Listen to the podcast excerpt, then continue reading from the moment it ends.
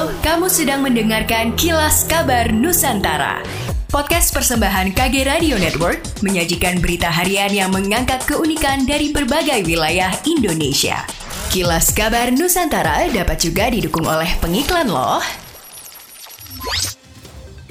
Produksi garam di Sulawesi Selatan terus menurun secara drastis sejak 2020. Berdasarkan data Dinas Kelautan dan Perikanan Sulawesi Selatan pada 2020, produksi garam hanya menyentuh angka sekitar 45 ribu ton.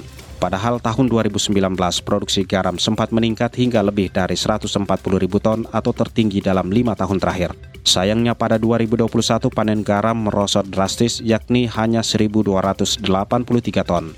Lalu 2022 mencapai 3.282 ton. Kepala Dinas Kelautan dan Perikanan Sulawesi Selatan Muhammad Ilyas mengatakan produksi garam anjlok disebabkan perubahan iklim.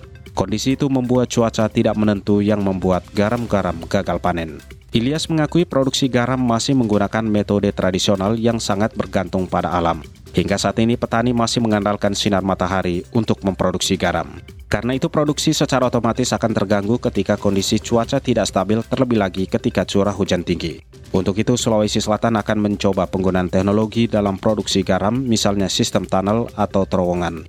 Adapun lima daerah penghasil garam di Sulawesi Selatan yakni Kabupaten Maros, Pangkep, Takalar, Jeneponto, dan Selayar.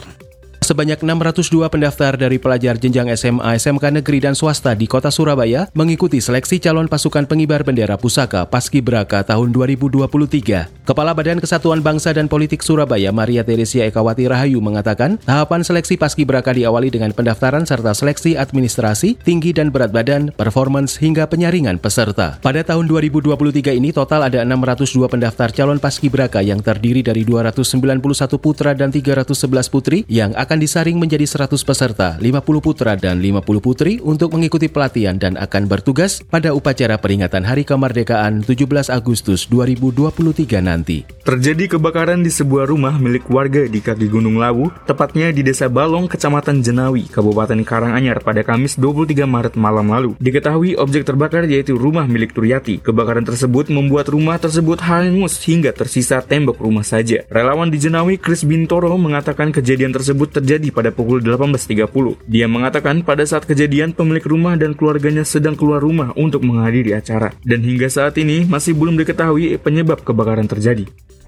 Demikianlah kilas kabar Nusantara pagi ini.